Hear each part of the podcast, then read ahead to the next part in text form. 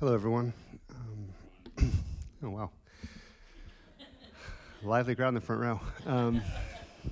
We are in a series on the parables. It's entitled The Parables of the Kingdom because we're looking at how we want to consider how we live as disciples as part of this kingdom.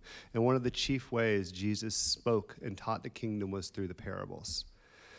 So far, the parables we've taught, we're 3 weeks into, this is the fourth week, so we've done 3 weeks. So far, it's been at a very high level on the way it's been presented.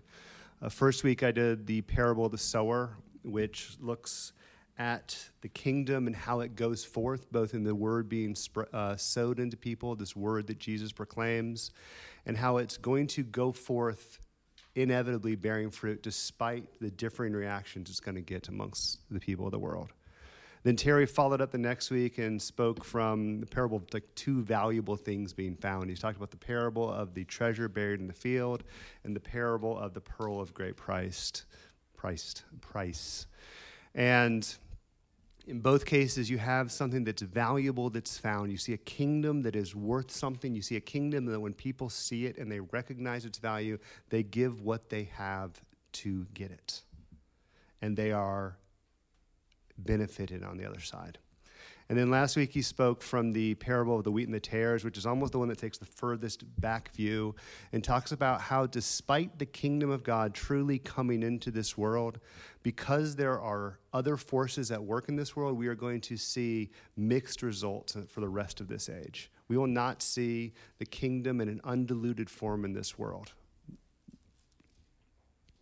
Not this side of Jesus' return.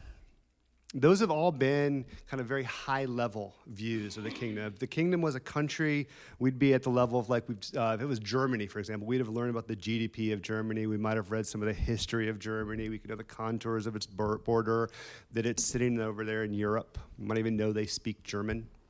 But what we haven't gotten into is what it would mean to go to Germany, what it would be like to live in Germany, what it would be like to be German.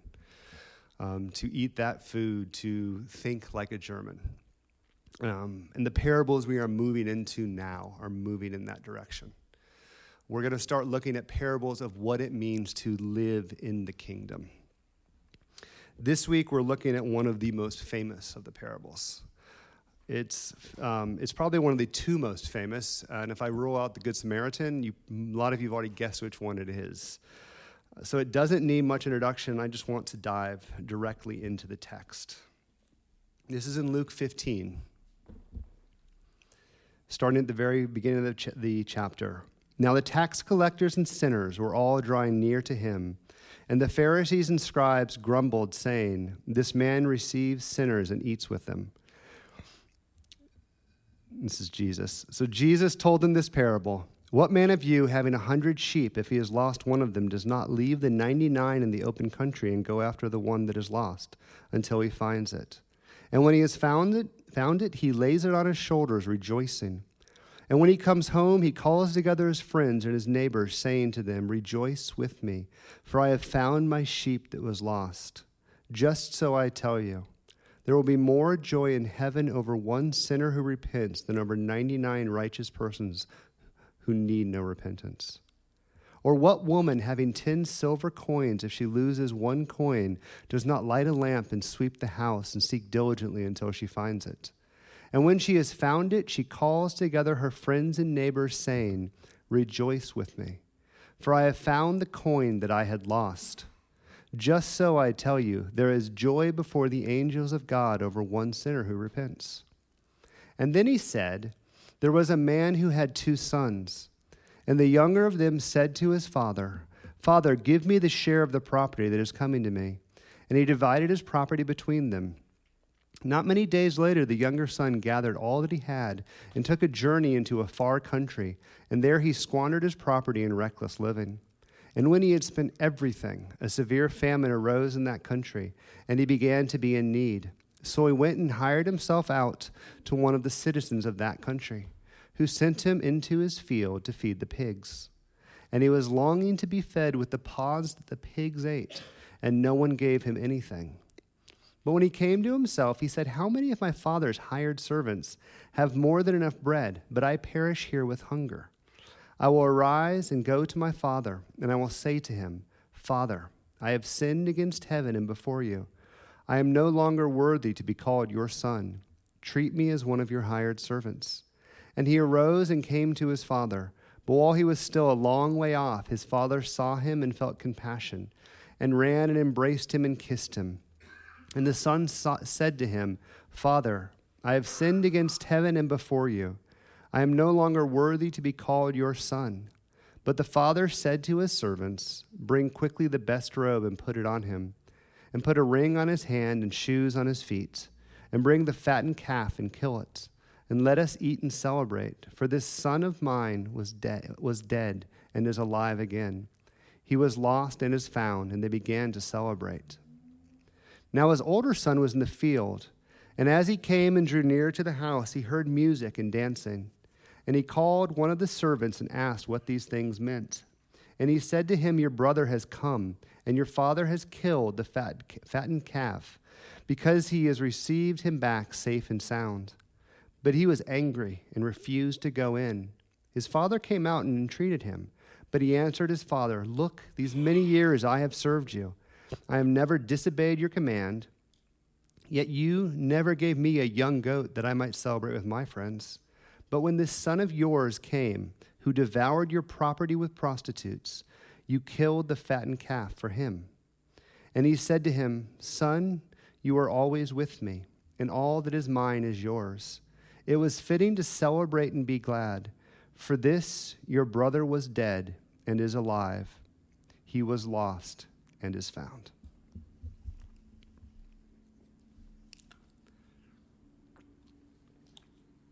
Now, it's obviously three parables that we're covering this week.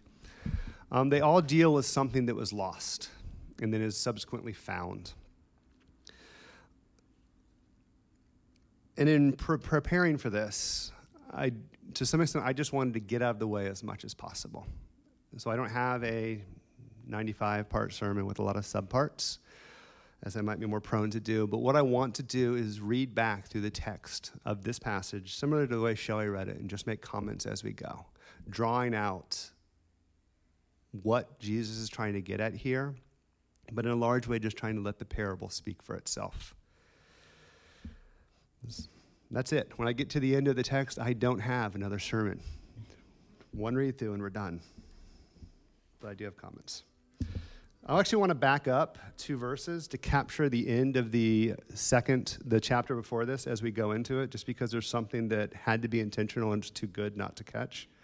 So starting in verse 34 of chapter 14, Salt is good, but if salt has lost its taste, how shall its saltiness be restored? It is of no use either for the soil or for the manure pile. It is thrown away. He who has ears to hear, let him hear. Now the tax collectors and sinners were all drawing near to him, and the Pharisees and scribes grumbled, saying, This man receives sinners and eats with them. These parables are found in the portion of Luke where Jesus is traveling from Galilee to Jerusalem. The way Luke is set up is the first roughly half of the book, through about the halfway through the 9th chapter, focuses in Galilee. It's Jesus doing the big miracles. It's Jesus doing the teachings on the big level of the kingdom. It's him talking about the kingdom. And then midway through chapter 9, his disciples make the announcement, You are the Christ. You are the Messiah. You are the promised king, the one we have been waiting for, who is going to rescue and restore Israel. They come to that realization.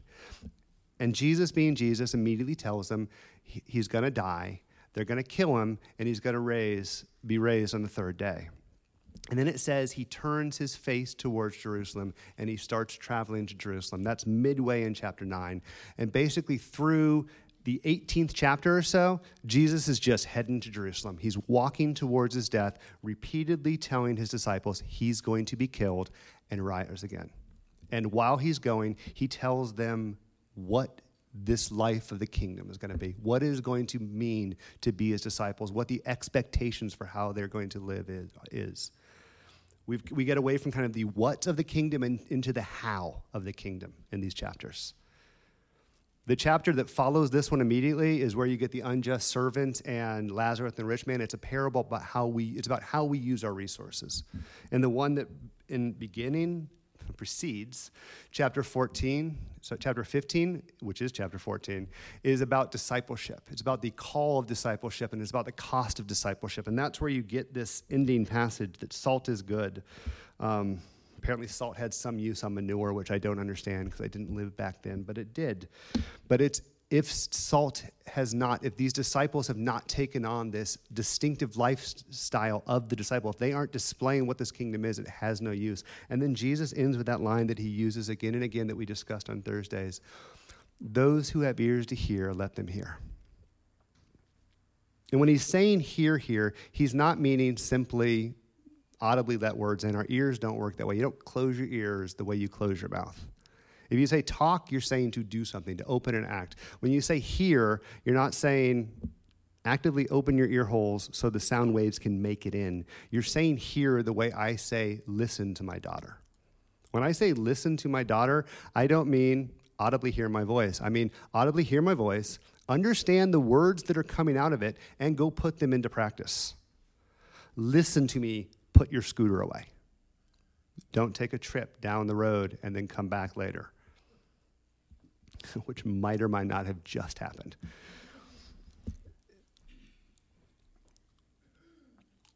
So what he's saying here is, those of you who have ears, which are all of you, use them to listen to me. Listen to what I'm saying if you're going to be my disciple and put it into place, which makes the opening of chapter 15 really funny.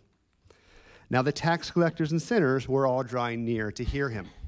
He goes to Israel and he says, you need to hear me. You need to really hear me if you're going to be my disciples. And the people who Luke immediately has coming near to hear him are tax collectors and sinners. And we need to understand who these people are if we're going to understand what's going on in this chapter. Tax collectors are the people who are collecting money for Rome. Israel at this time has been invaded repeatedly for centuries. They have basically been passed around the Mediterranean. And currently Rome is the people who are ruling over them. And the way Rome works is it puts tax collectors from the local population. It appoints people in that population to go around and collect money for it. The way these people make their own money is they just get to skim off the top. If I was a tax collector, I would go around collecting the $10 I owe Rome for each of you, but I would collect $12 from each of you, and I would make $2 a head. So these are people these are Israelites who have sided themselves with the reigning oppressive power and are making money off of it. This is not a popular bunch in Israel, but it's a bunch that's doing well financially. And then you have sinners, which is a fantastic catch-all phrase. These are people who at this point have taken on a lifestyle that has willfully walked away from a faithful adherence to God's law. It's a very broad category. It's basically people who have, through something, chosen to not follow God's ways and are following after their own pleasure in some sense. So we have two groups. You have a group that is aligned with the reigning, authoritative power against Israel, and you have a group that's kind of seen as corrupting Israel from the inside because they're choosing a destitute lifestyle. Not destitute, a vagrant lifestyle. These are the groups that are coming near to Jesus to hear them. And because of this, the scribes and the Pharisees grumble. Terry asked on Sunday what we were getting out of the parables, and I was too tired to really have a conversation. Sorry, he asked on Thursday. I was too tired to have a conversation that night. I'd worked 11 hours that day. But the funny thing is, out of the parables, so far, I haven't been struck that much. What has struck me in my preparation for this is the propensity of people to grumble in the presence of Jesus. And this is a complete sidebar to this sermon. But that's where I've been convicted. I don't really sit around and just outright disobedience, running my own ways, saying, screw you, God, I'm going the way I want to go. Instead, I grumble as I try to be obedient. And I grumble not only in that aspect of my own with God, but I grumble around my relationship with Becca. I grumble in my relationship with my kids. I grumble and grumble and grumble, thinking I'm doing a pretty good job because I'm following through on the right path, but the grumbling's there. So that's what they do. The Pharisees and the scribes don't get up and launch an attack on Jesus. They've already decided they want to kill him, but they aren't here launching an attack on Jesus. They're just grumbling because he does it. And we need to know who the Pharisees and the scribes are. At this time, the Pharisees, and this is a magnificent oversimplification, the Pharisees would be one of the main social, political, religious, because it's all kind of combined at this time, sects within Israel. It is a group that has taken to a rather, I can't even go into all the complex. There's a group that's taken to a route. They want to interpret and follow the law very strictly and clearly. They have an oral passed on tradition of interpreting the law, which they also expect people to follow. But they are a people that is looking towards a restoration of Israel. They want to call and see Israel restored to a faithfulness as they are seeing what faithfulness should be. They are not the people who are mostly aligned with the political power. That would be another group. But they also do have a great deal of influence on the common everyday people of Israel through their influence in the temple, which is largely found through the scribes. The scribes is a group that is it's like an official role. These are the people who are interpreting and teaching the law. The archetype of the scribe is my son's namesake, Ezra. He is a person who came to Israel when they returned to the land to teach them the law, to tell them what it meant, to help them apply it to their lives and teach it. So that's the scribes. And while not every scribe was a Pharisee, a lot of them were, and it was the way the Pharisees exerted influence. So you have scribes and Pharisees, which kind of combines into this group, both official and unofficial, that are opposed to Jesus, because they have a vision for how this is supposed to be restored, and he keeps walking the wrong way on it. Again, massive oversimplification, but just to give you some context. Now we, through if you've been in church for a long time, you've been taught that the way this reads is, boo Pharisees, ah, sinners. And you have. But we can't let our distance from this text make that so easy for us. We will miss some of the import of this text if we don't see that the Pharisees have a point. When you think of a tax collector, don't think IRS. I mean, we don't love the IRS, but no one really gets that angry at the IRS. I hope not. I mean, if you are, you're probably the person who yells at customer support, too, when you need help. But so don't think IRS, because think about more of a person who has moved themselves into a position of power for personal gain. Think of a grifter politician who has lowered some safety regulation because it puts money in their pocket. Stretch your minds. Think of I know, it gets worse. Think of a leader who's cozied up to some current administration and just sold out their values because they know what this person can get for them at the cost of others. Just comb through your feelings, and you can picture these people. We know who these people are in America. Each of us might have a different set of them, but we all have a feeling of who these people are. These are people who we think are actively hurting our communities, actively hurting the people we care about. And then hear the Pharisees saying, we'd probably be better off without them. Or don't think about some abstract, harmless sinner who only existed back in Israel. Think about the people who would be tempting your children with drugs. Think about the person who broke into your house and stole your television. Think about the people who make it so you don't want to walk around your neighborhood at night often. Think about the people who you see as active, corrupting influences on the people who you care about. And again, hear the Pharisees when they say, we'd probably be better off without them. This is the crux of the issue in this passage. Jesus is the solution. He's presenting himself as the Messiah. He is the one who is coming to answer the issues of Israel. And these are the people who are the issues of Israel. And he doesn't only not just openly, constantly rebuke them, but he receives them warmly. And even worse, he dines with them. He takes them in and he eats meals with them. And this is a mark of acceptance in this culture. It's a mark of acceptance in our culture. I mean, imagine if you had a high-ranking political official who openly dined with terrible people, racists and horrible people on a regular basis. Yeah, this would have been really easier to do. Never mind. Or imagine a politician who openly dined with porn stars and other horrible people on a regular basis. I know, this isn't.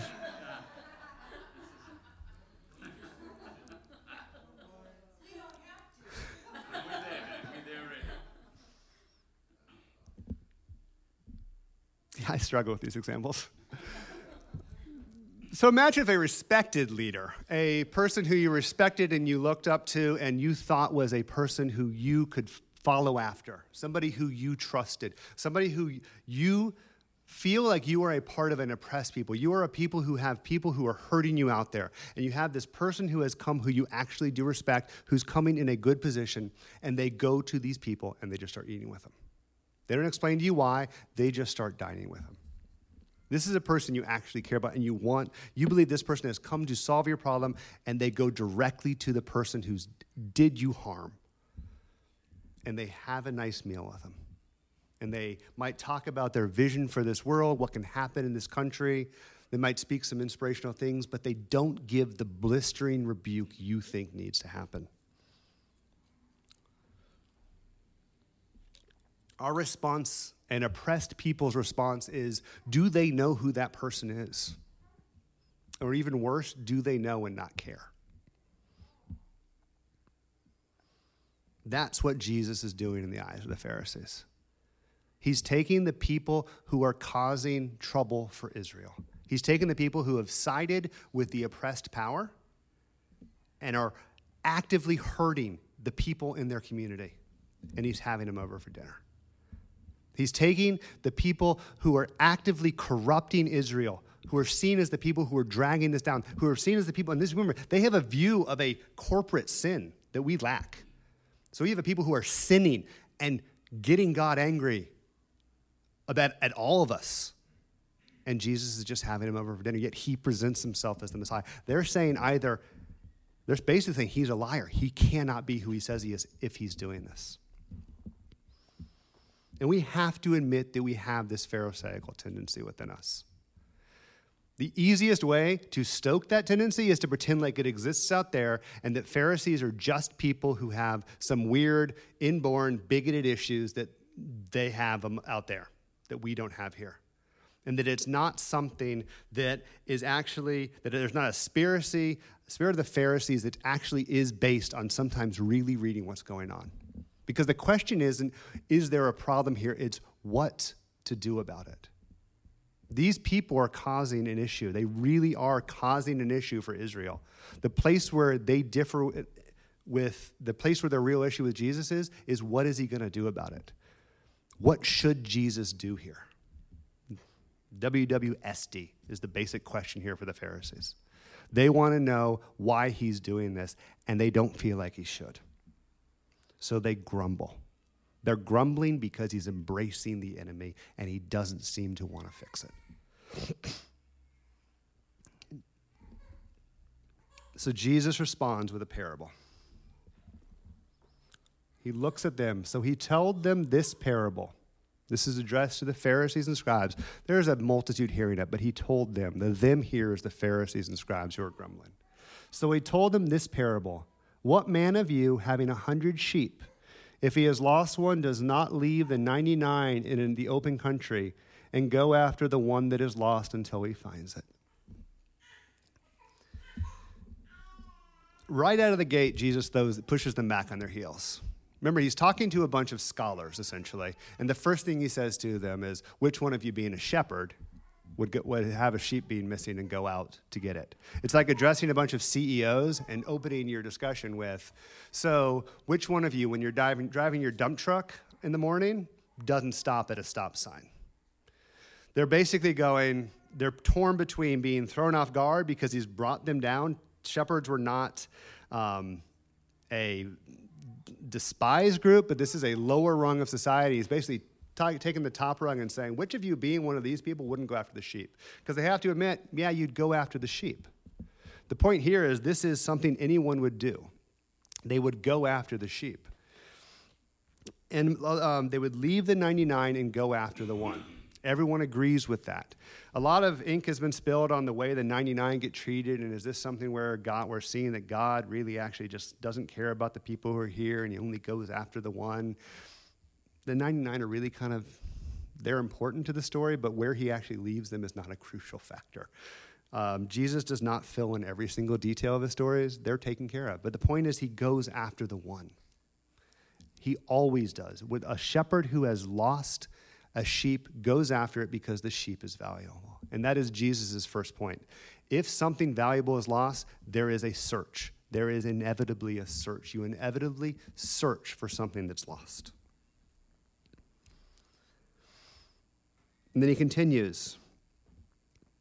And when he has found it, he lays it on his shoulders rejoicing. And when he comes home, he calls together his friends and his neighbors, saying to them, rejoice for me, for I have found my sheep that was lost. As inevitably as there is a search when you lose something valuable, there is a rejoicing when you find something that's valuable.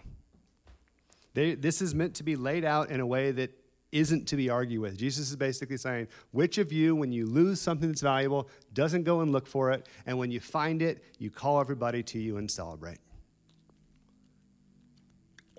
And then he drives his point home.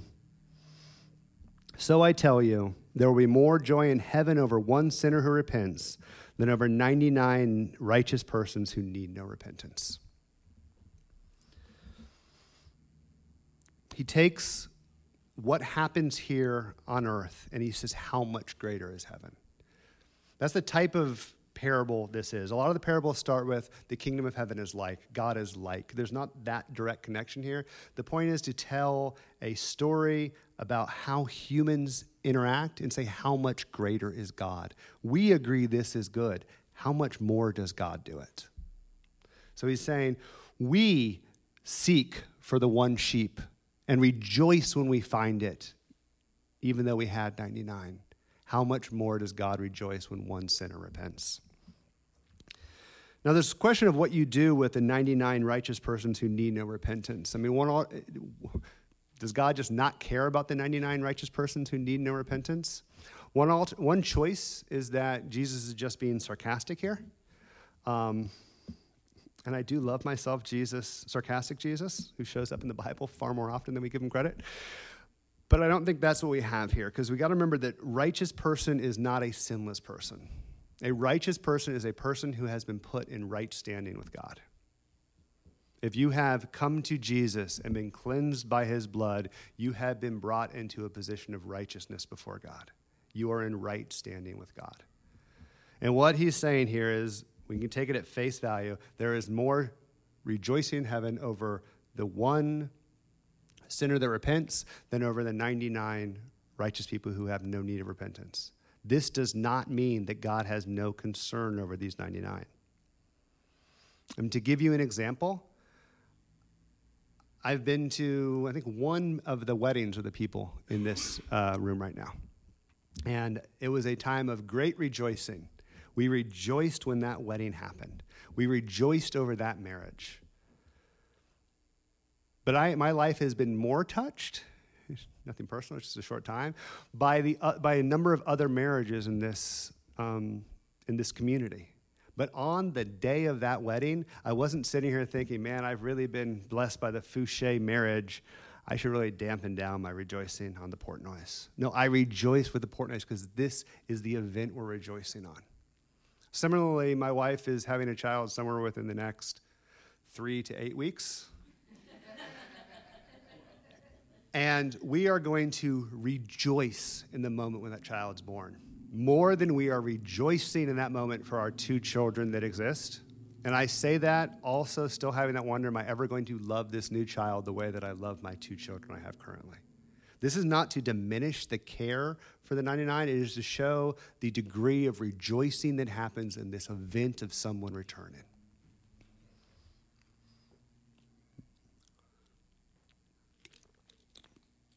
And then Jesus continues. Or what woman, having 10 silver coins, if she loses one coin, does not light a lamp and sweep the house and seek diligently until she finds it? And when she has found it, she calls together her friends and neighbors, saying, "Rejoice with me, for I have found the coin that I lost." So I tell you, there is joy before the angels of God over one sinner who repents. This should all sound really familiar. This time, instead of kind of describing the Pharisees as a shepherd, he describes him as a woman, which is also funny. And he's, instead of a lost sheep, it's a lost coin.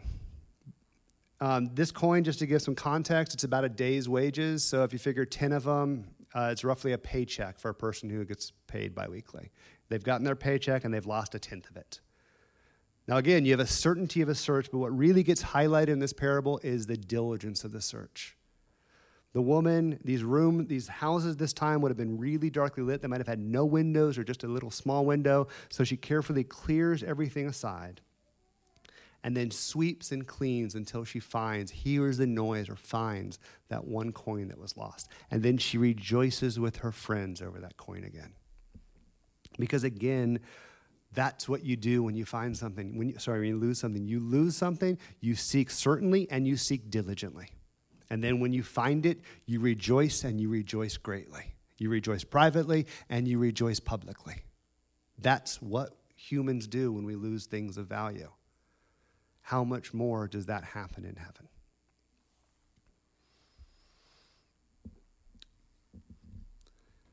Now, how do you think the Pharisees and scribes are feeling right now in this conversation? If I was them, I would be boiling over with rage and about ready to interrupt Jesus. Because Jesus has been arguing with metaphors, and I love metaphors in an argument, as my wife can heartily attest. I find them useful. They're good. You can take something and kind of distance it from the moment you're talking about right now, and you can look at it from a different angle. You can take one aspect of the thing you're arguing about and highlight it. That's what Jesus has done here. He's taken the discussion about the tax collectors and the sinners, and he's removed it to coins and sheeps. And he's talked about how when you lose those things, you seek for them and you rejoice when you find them. He's pulled it back to give some distance and make the argument. The problem is, and this is where I would give just free marital advice, be careful when you argue with metaphors. When you take a metaphor, you sand off corners. You remove different aspects of it to hone in on a certain point. And if you do it in a certain way, it just leads to the objection of, we're talking about something completely different, though. You've taken my argument, and you've removed the real crux of it, and you've just turned it into a straw man argument. Jesus, we're not arguing about valuable things. We're talking about tax collectors and sinners. You talk about repentance with sheep and coins. I mean, was it a bad sheep? A really nasty coin that came back? I mean, if we're talking about a bloodthirsty sheep that was off making an allegiance with the wolves, to sell out the other sheep, I don't know, whatever a sheep wants out of that. Or if we're talking about a coin that somehow corrupts the other coins and causes them to lose all their value, in that case, no. We wouldn't go search for that, and we wouldn't want to find it. Your two parables are useless. They just drop their mic and walk away at that point.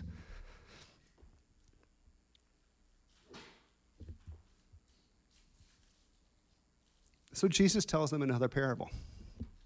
That's what he does. And he said to them, there was a man who had two sons. The younger of them said to his father, "Father, give me the share of the property that is coming to me." And he divided his property between them. Not many days later, the younger son gathered all that he had and took a journey into a far country. and there he squandered his property in reckless living.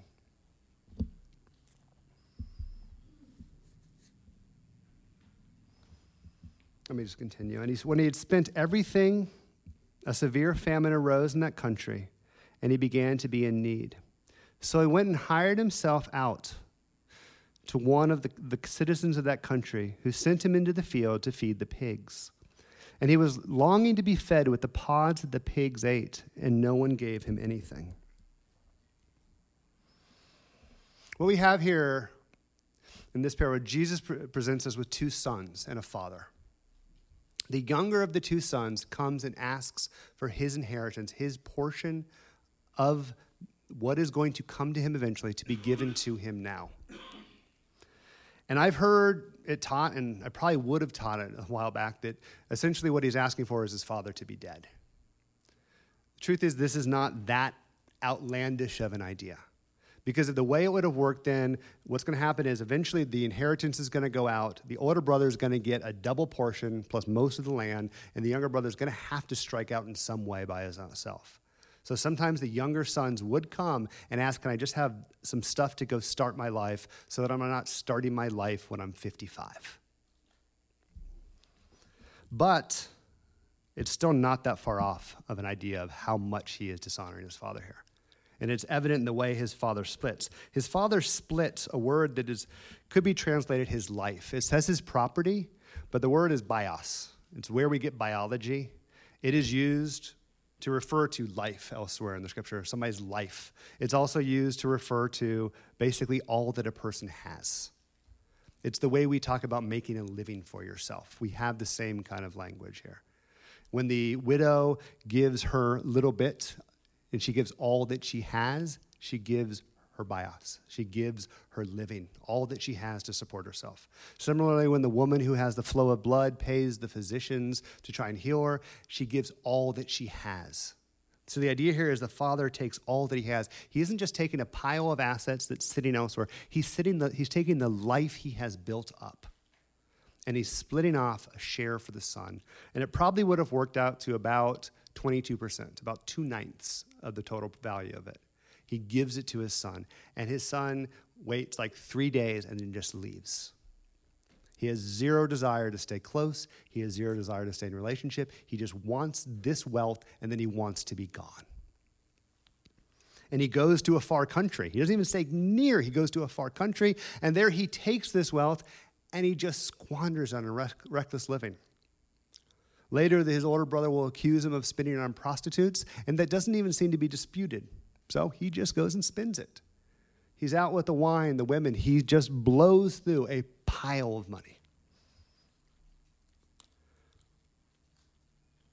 And here the Pharisees and scribes have to feel like we're getting closer to a parallel. This is starting to make sense to them. Because, the tax collectors, you can see the parallels here. A tax collector has an inheritance as a son of Israel. But they've taken that birthright, and they've gone and sold it to the Romans so that they can align themselves with that and abuse their own people. Or the sinners have a faithfulness to God as one of the children of Israel, and they've taken that life, and they've gone and squandered it completely. So the Pharisees and scribes are starting to see a parallel, and that's why Jesus is doing this. He's bringing them back. He's saying, okay, you didn't like my sheep and my coin? Let's talk about a son who lives recklessly. Do you see your tax collector and sinner here? And the Pharisees are nodding their head, and they're liking the way this is going. Because the next thing that happens is a famine hits. Yay. And then he's penniless. And then he has to go to work for a foreigner. I mean, they're starting to chuckle at this point. And then he has to go to work for a foreigner feeding pigs, a dirty animal. And then he's so hungry, the pig food looks good.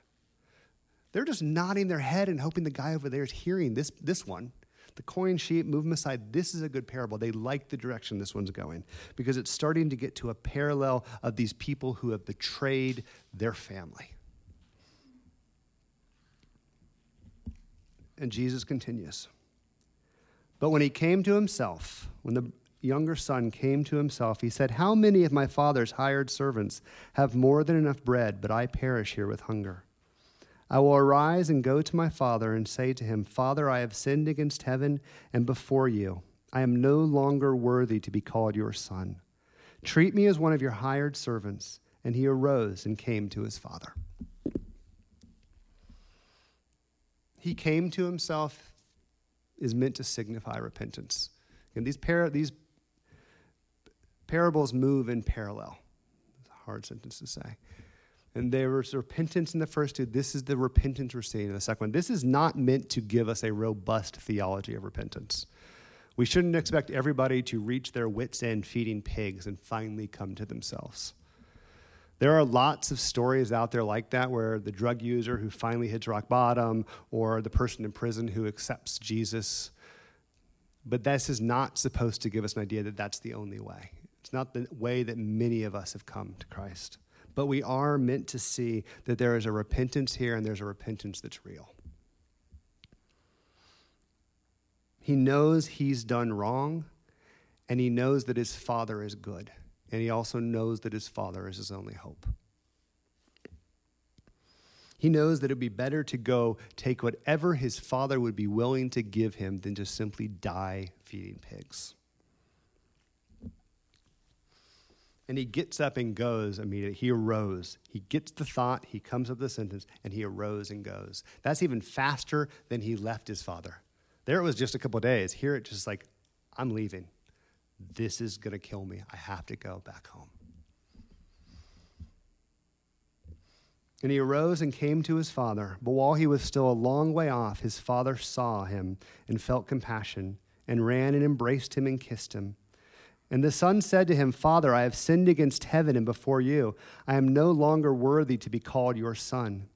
But the father said to his servants, "Bring quickly the best robe and put it on him, and put a ring on his hand and shoes on his feet. And bring the fattened calf and kill it, and let us eat and celebrate. For this, my son was dead and is alive again. He was lost and is found." And they began to celebrate. The father sees him and starts running.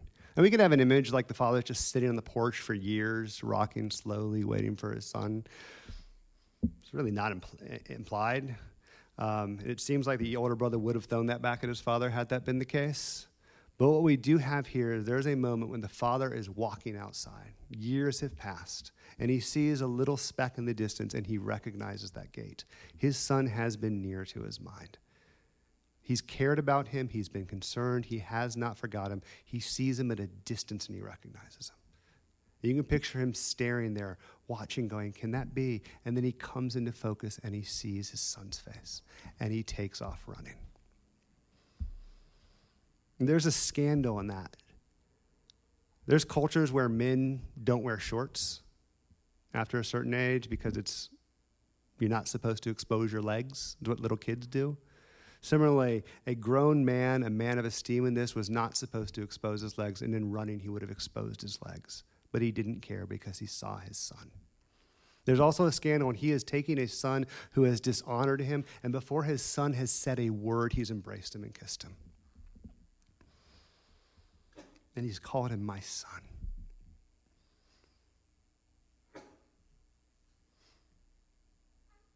And the son starts to say to him, and he doesn't get through his whole speech. I always read that as he gets cut off, like he starts to get through the speech, and halfway through his father cuts him off before he can even get to the servant thing. But now I think it's more likely that he's already sensed that things have changed enough. He still isn't sure where he sits. He still knows he wants to say he's sorry. He still wants to recognize the sin he has had against his father. But even in his father's embrace, he's seen that there's more grace here than he expected. And his father clothes him. He puts a robe on him. He puts a ring of identification on him. He puts shoes back on his feet. Not having shoes in that age would have been a sign of being destitute. That's when you've reached rock bottom. You can't even afford shoes.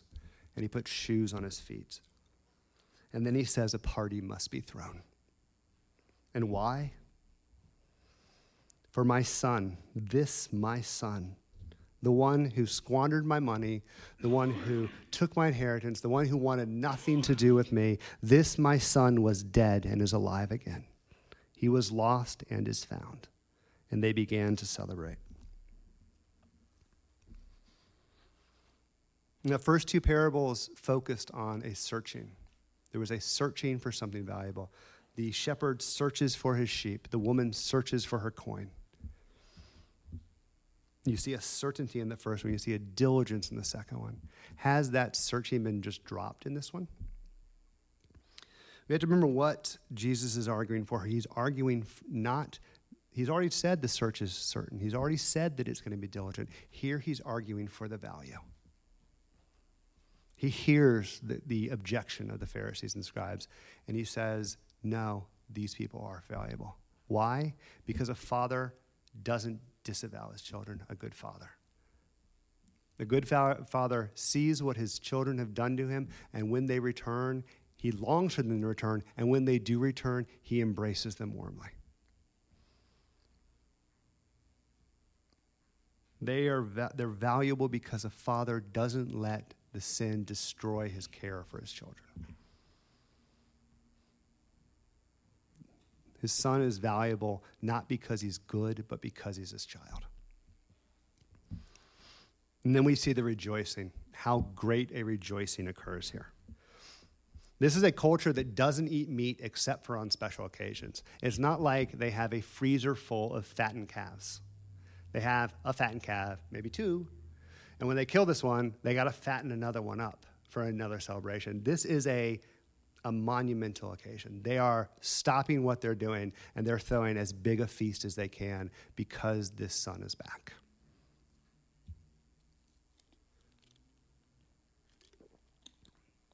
So there we have three parables arguing that God values the lost. In spite of any actions on their part to dishonor him or try and take what he's given them in this world and use it for their own ways, he still values them. And because he values them, he seeks them diligently and with great certainty. And then because he values them, when they're fine, he rejoices greatly and he wants people to rejoice with him. We have three parables that are trying to drive that point home from a different angle.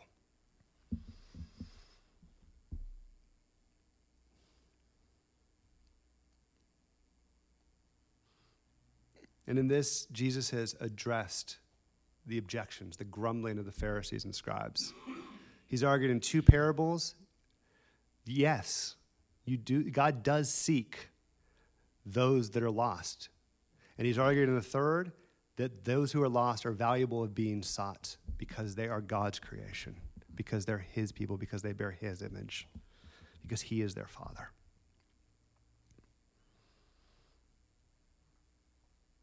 He addresses them in that, and he addresses us in that, in our own Pharisaical tendencies.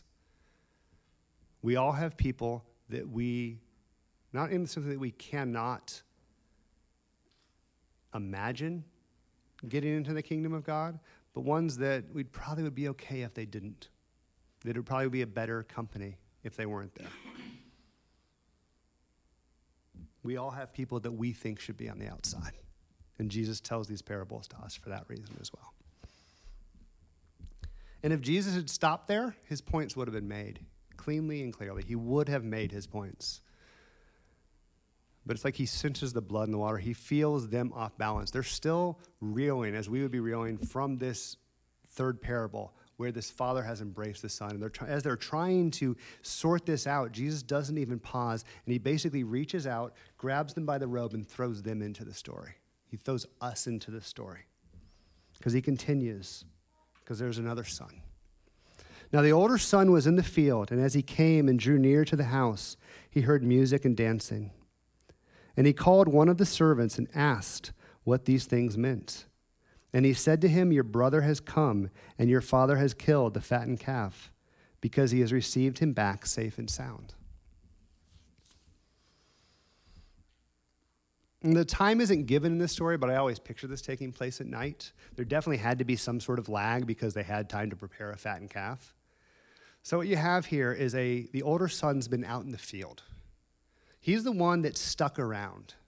He's the one that when his younger son takes his inheritance and goes and just squanders it, this is the one who now bears all the responsibility. He's the one he is in the field. We can presume he's working. The sun's been beating down on him. He's sweaty. He's dirty. He's been hanging out with sheep or whatever else they took care of. He's tired because he's been doing what he's supposed to be doing. and he walks back, and he sees the lights on in his house, and he gets a little closer, and he hears noise. And then he hears music and laughter, and he's wondering what on earth is going on. So he calls a servant. I mean, you can picture it. There's a bustle of servants moving around, cleaning these things out. He just calls one of them who was refilling wine or doing something else, and he calls him to come aside, and the servant gives the most matter-of-fact answer possible. Your brother's back, so we're having a party. He's been out in the field, and he finds out his brother's back. He's just going, my brother, that guy, he's back, and we're throwing a party? So he's angry. Or as the scripture reads, but he was angry and refused to go in. He sits there and stands, viewing distance from the door of the party, refusing to go in. And his father comes out to entreat him. He comes out to make a plea with his son.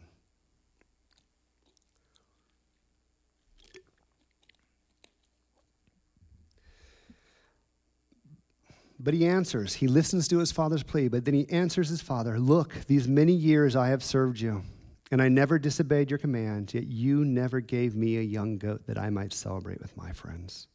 But when this son of yours, not my brother, when this son of yours came, who devoured your property with prostitutes, you killed a fattened calf for him. You hear the anguish in that? I served you for years. This guy took your money and went to another country. I served you for years. He's holding up a parallel. He devoured your wealth. I obeyed your commands. I have friends you like, good, respectable people. He has prostitutes. And you look at the two of us, and you give him the fattened calf.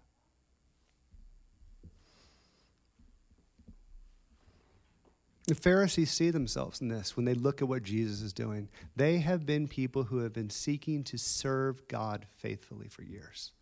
It's what their life is about. Overly strict at it, but it's what their life is about.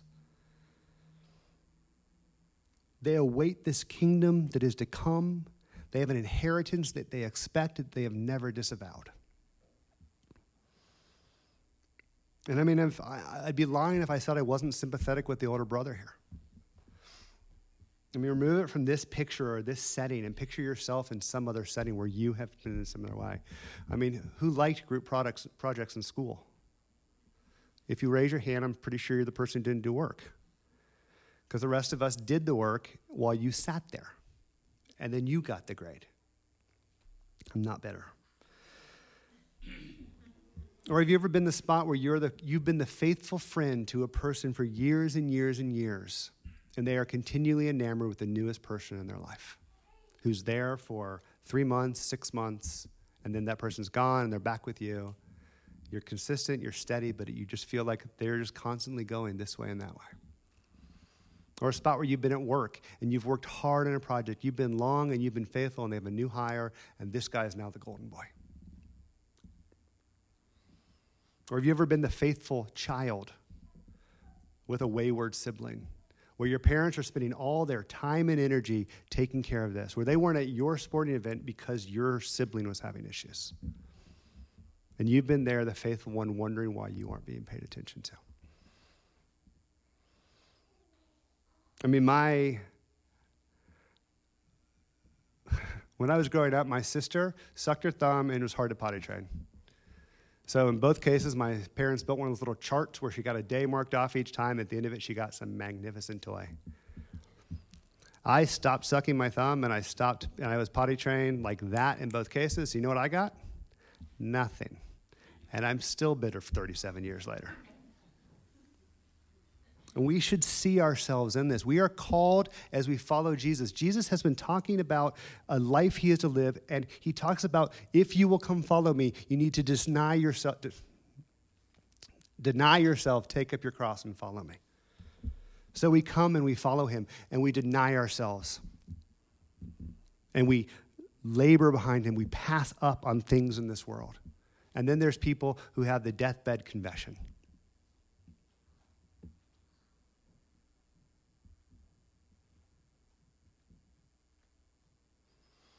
His brother has spent 22% of the family's wealth on prostitutes and booze, probably.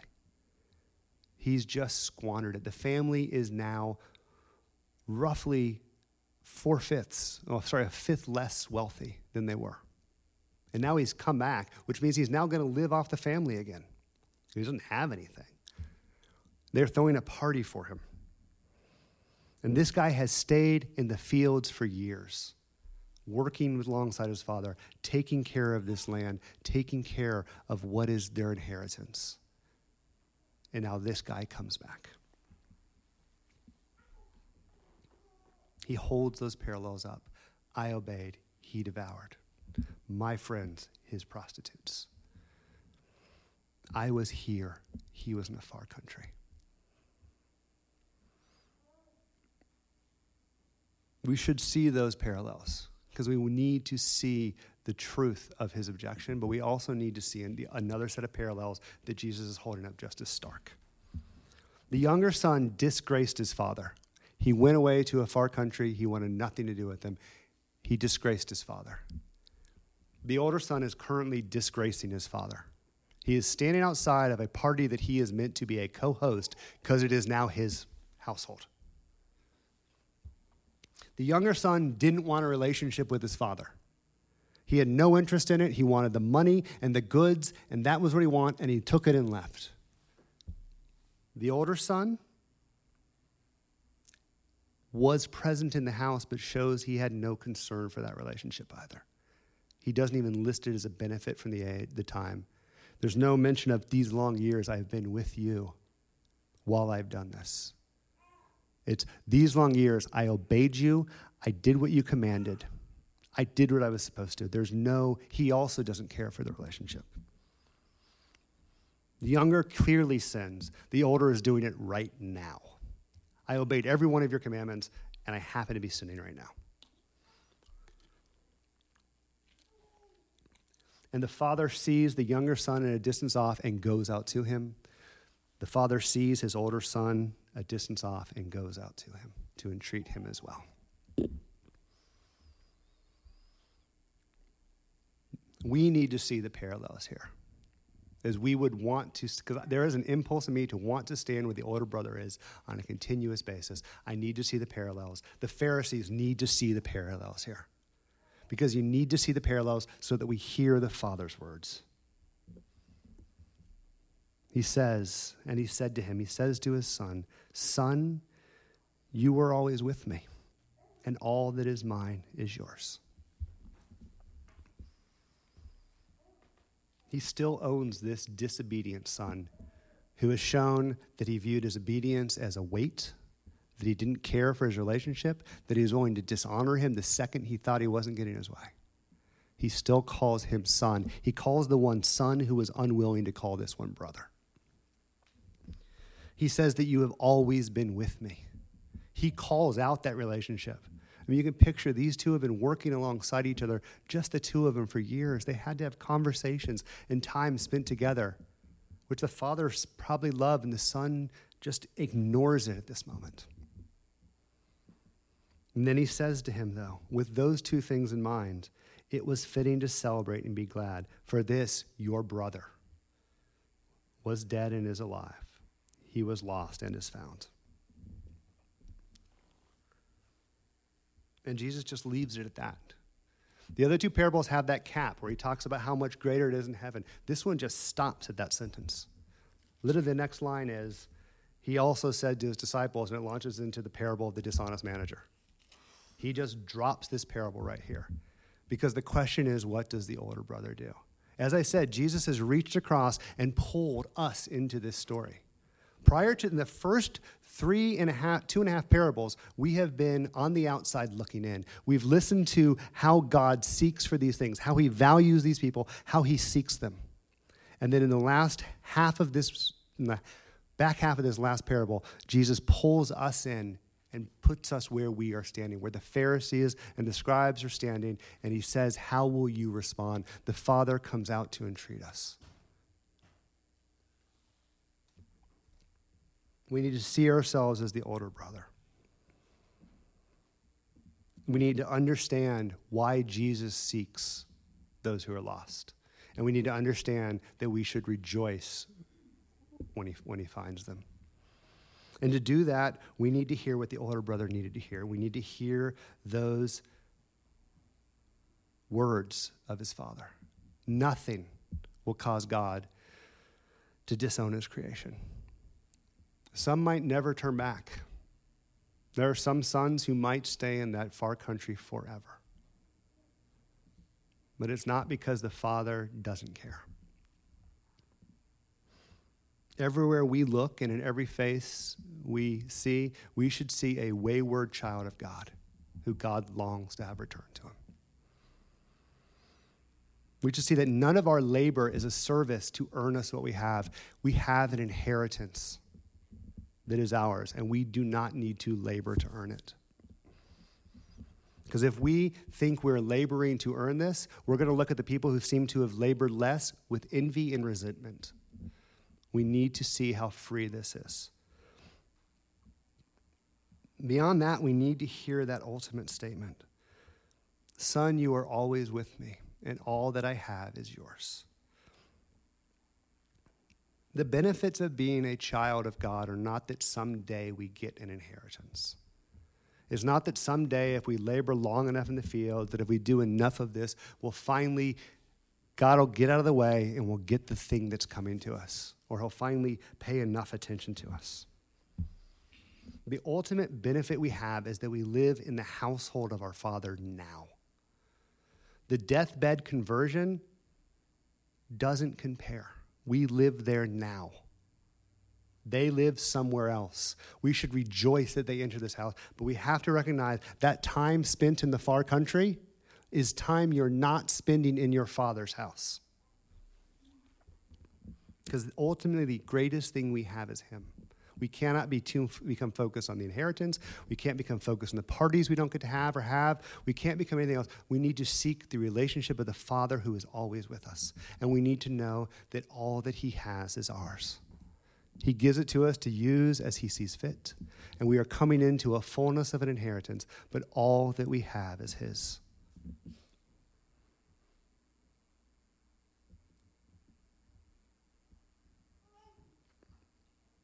That has to be our ultimate goal, him.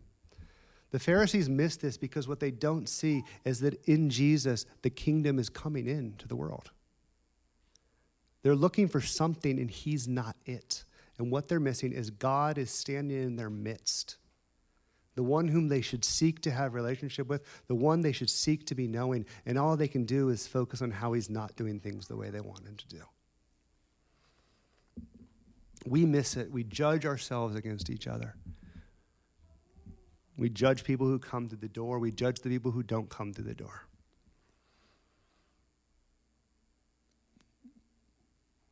The call to the older brother is to be like the younger brother. He too needs to come to himself. He too needs to come to repentance. We need to come to repentance on a daily basis and recognize where we are acting like an older brother and return to our Father. Go back into the house and rejoice with our Father who is constantly rejoicing.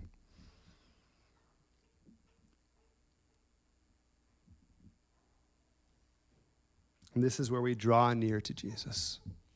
We see the value we have in him. We see the value of him in seeking, the value that he does seek because we were lost. We see the value in him rejoicing because he rejoiced over us when he found us. And we set aside our judgment and our jockeying position and happily take our positions as just children of a loving Father. Because you, like me, were a sheep, you were a coin, and you've been both brothers. In all cases, we have a Father who seeks us and longs for us to be present, who sees value in us as his child and will bring us into his house. So we get to rejoice. Amen.